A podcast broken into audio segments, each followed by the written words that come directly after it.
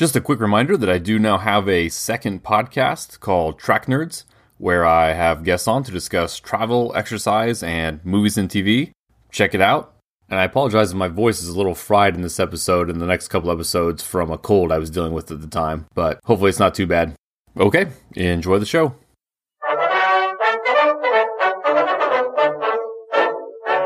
So, I'm afraid to ask, how did you feel about the movie Evita? Uh, yeah, I, I, uh, I, didn't like it.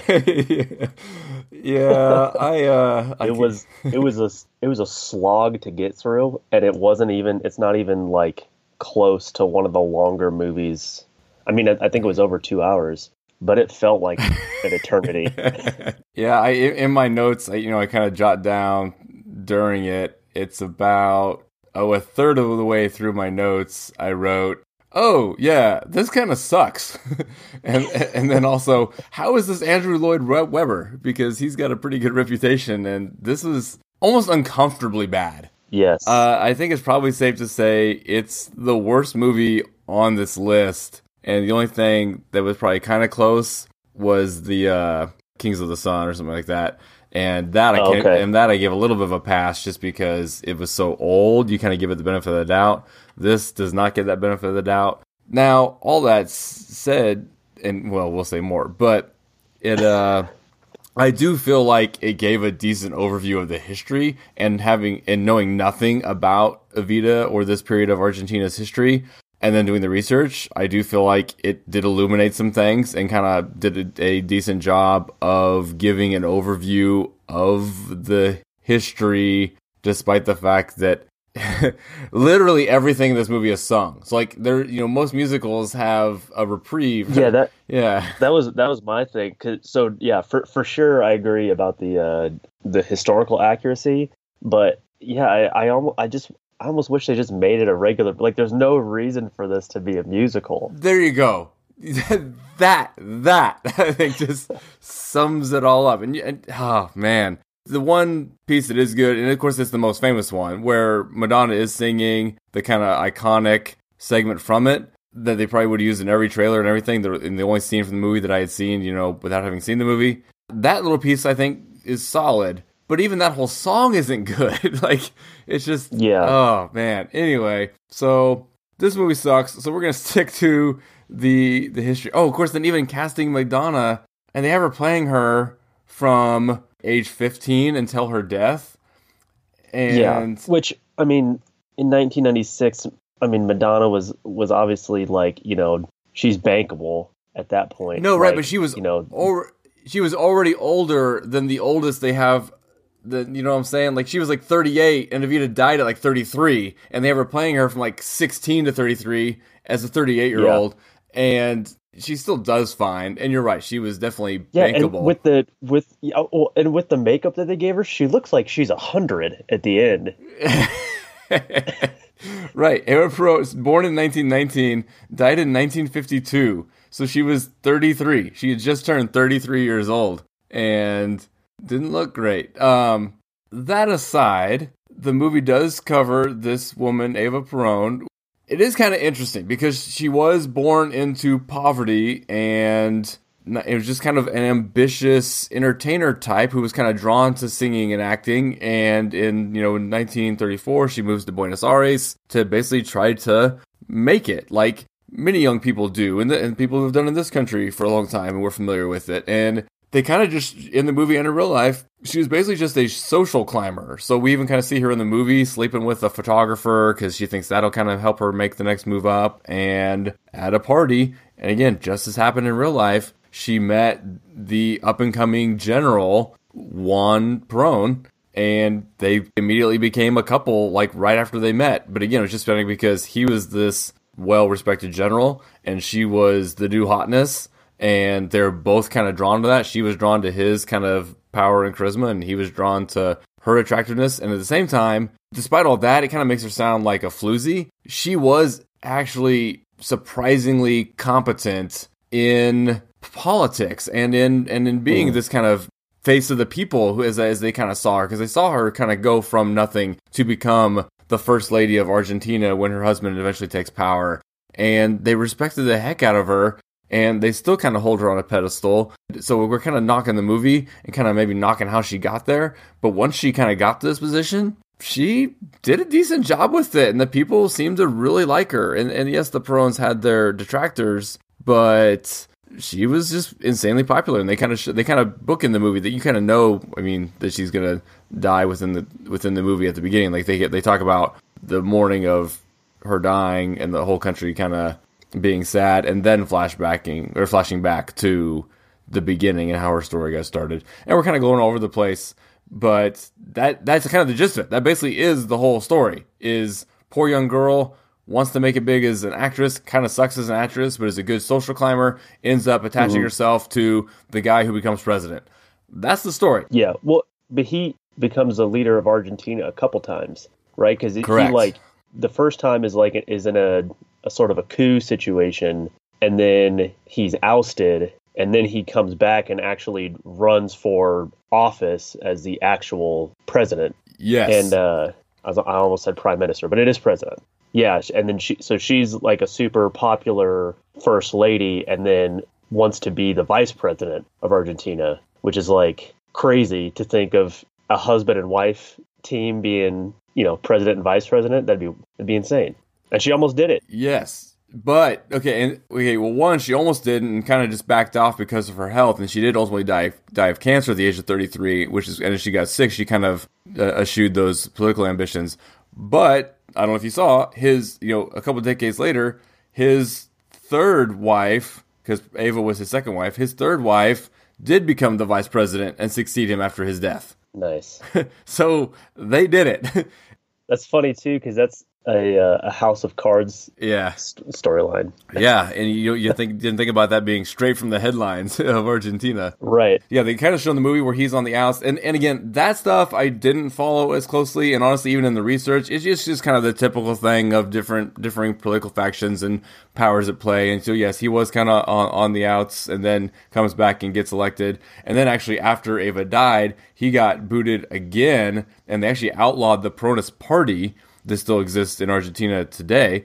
And then a couple decades later, he was able to come back, got reelected, and then his wife succeeded him. And again, this this may not be a very long episode because there's not a whole lot to talk about. So I do want to talk about Peronism in general because it does kind of have its own term here, named after Juan Perón.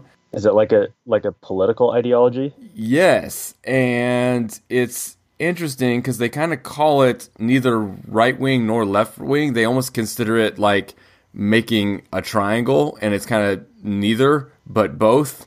And I don't exactly understand it, but they do, it, it kind of takes parts of the left and parts of the right and kind of neglect or rejects the other. So it kind of, you know, the Wikipedia page here, it talks about how they don't like capitalism or communism, but they're definitely a populist type of thing. So they're definitely all about the people. They don't like the idea that there's a wealthy class, but they also don't necessarily stand up for the rights of the individuals. They kind of see the workers not as individuals who need to be taken care of, but the workers as a concept that needs to be elevated, but not in a communist kind of way.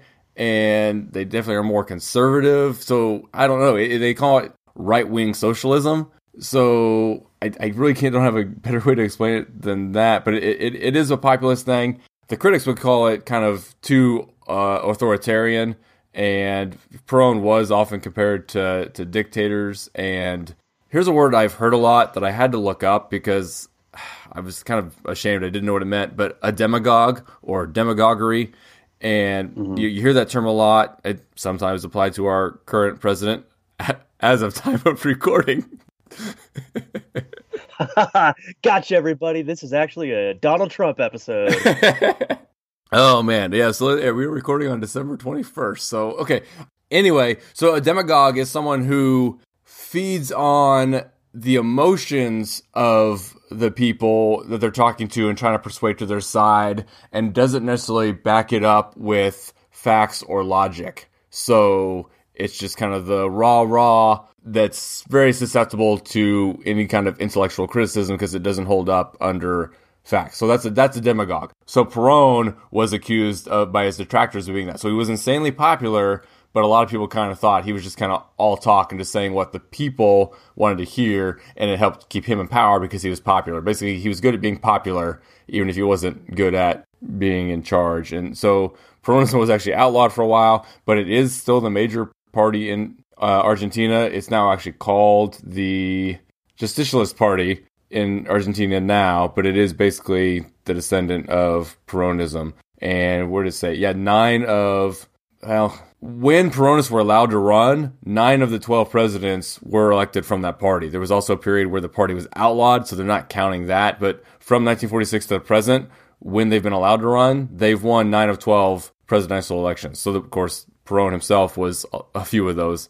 Yes, it sounds like Peronism is a kind of like almost socialism, but also kind of has a, a nationalism flavor to it. Yes. It very uh, super like anti-imperialist, so like you know very anti uh, foreign intervention. It's kind of interesting to read about because it is kind of you know not really. It's not you can't really call it a communist ideology, but it's also definitely not capitalist because they're you know they're against anybody getting rich basically. against big corporations. Right, right yeah. Um, you know they're pro pro working class pro union. Yeah so it is kind of its own unique thing. So yeah the again as painful as it is to watch it it gets things mostly right it seems. So like you know there's the 1943 military coup the fundraiser or whatever that they meet at was in real life as it is in the movie, kind of following an earthquake in San Juan. Um, again, San Juan, Argentina, not to be confused with San Juan, Puerto Rico. And yeah, he, uh, Peron does get in the movie gets gets arrested, and she kind of helps advocate for him. Oh yeah, because he was at it's it's been a couple weeks since I watched this, but he was in jail at one point. He Correct. was like actually in jail, and and it was like at least the movie made it seem this way. I don't know if it was the same in real life, but it was basically like because of her that he was eventually released. Like because of her, you know, like stirring up this the people, the Peronism in the people. Yeah. Right.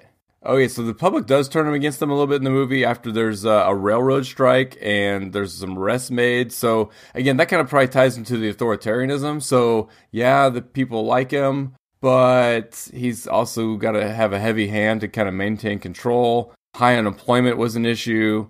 It wasn't all, you know, roses for him, but and again, she just kind of suddenly gets sick, sick and dies. So again, I'm not even sure why they made this movie. And there's probably a way to tell a story. And historically, it is kind of neat that they did.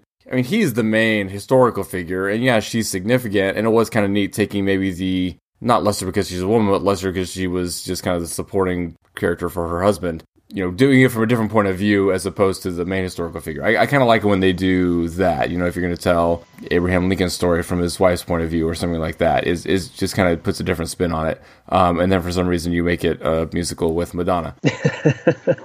uh, Argentina itself, so kind of something we just kind of forget because we're kind of used to you know, we know America's history and we're a relatively young country. And you think about Europe being just, you know, centuries old or thousands of years old in many cases. And you forget that, like, that kind of newness of American history is also for all of the Americas. So Argentina is also young and you know every just like every big thing in the Americas. So like written history in Argentina didn't really exist before the Spanish came over and were exploring down there they were just kind of a you know a, a, colony under the thumb of Spain, and you know of course then they start you know fighting and butting heads with them, and they did declare their independence from Spain in 1816 and had to actually fight them just like we did with the English before defeating the Spanish in 1824 and then take against a long process. But today's Republic of Argentina was set up in the 1850s into the early 1860s.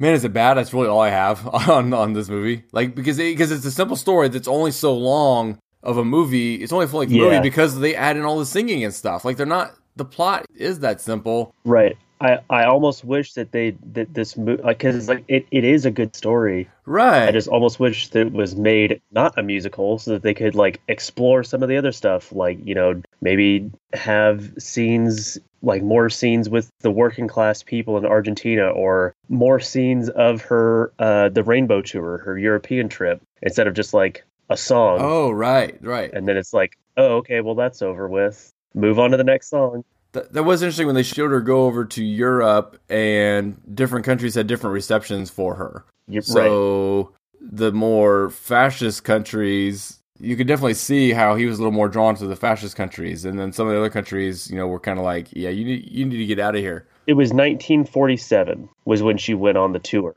Okay, so post so post World War II, right? So like Italy is Post like, World War II. Well, no, oh, so uh, don't they even meet Franco in Spain? But I think it was. I think. I think Spain was still pretty. Was oh yeah, all the way up until the 70s, right? Francoist Spain. Which is why they got a good welcome in Spain because they were kind Right, of these fas- light fascists in a way. But then Right, Italy, who had yeah. just killed Mussolini, was like, "You need Was to get the heck out of here!" Right, right. Yeah.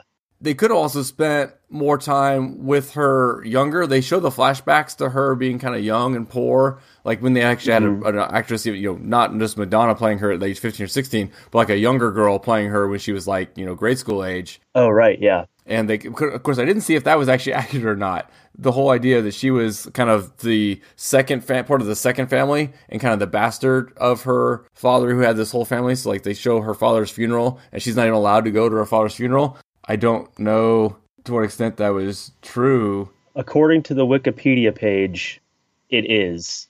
Okay, so yeah, that know, they should they should have definitely dealt more with that. And again, cut the music altogether. Here you go. We're okay. Here we're gonna remake Evita, and remake is a very loose word because the first thing we're gonna do is not call it Evita and not make it a remake or not make it a musical. Right. Maybe we could do a movie called Perón. It could definitely uh, it could, and do more about his background too, because we really didn't learn much about who he was other than a general. Like he was just a figurehead in the movie, and we really didn't know anything about his ambitions because all they do is sing, so you don't actually get to know Yes. anybody. And ah, okay, And it's like, God, the singing got so annoying too because when it wasn't like an actual song, yeah, people were just singing lines that could have been spoken. pass the salt. Yeah, just it's like say, just say your lines in a sing-song voice. Oh, Right. Yeah. Right. The numbers were more tolerable. It was the in between. They should have just been spoken. But they didn't have enough actual dialogue written to carry any story, so that would have been just as awkward in a different way. yeah. Yeah, this movie sucks. Yeah. So So for the listeners, they can skip this one. yeah, yeah. It's not even a movie vegetable. Uh, still listen to the podcast though to get the historical information, but you don't have to watch the movie. Yeah, well, they've heard this is the end of the episode, Logan. I think if they haven't made it this far, Well, you put that at the beginning. nope. okay, so yeah, short episode, and don't watch Evita, but you know maybe browse some Wikipedia stuff. And next week we will be doing a much better movie, also set in South America, with Motorcycle Diaries, starring Gael Garcia Bernal.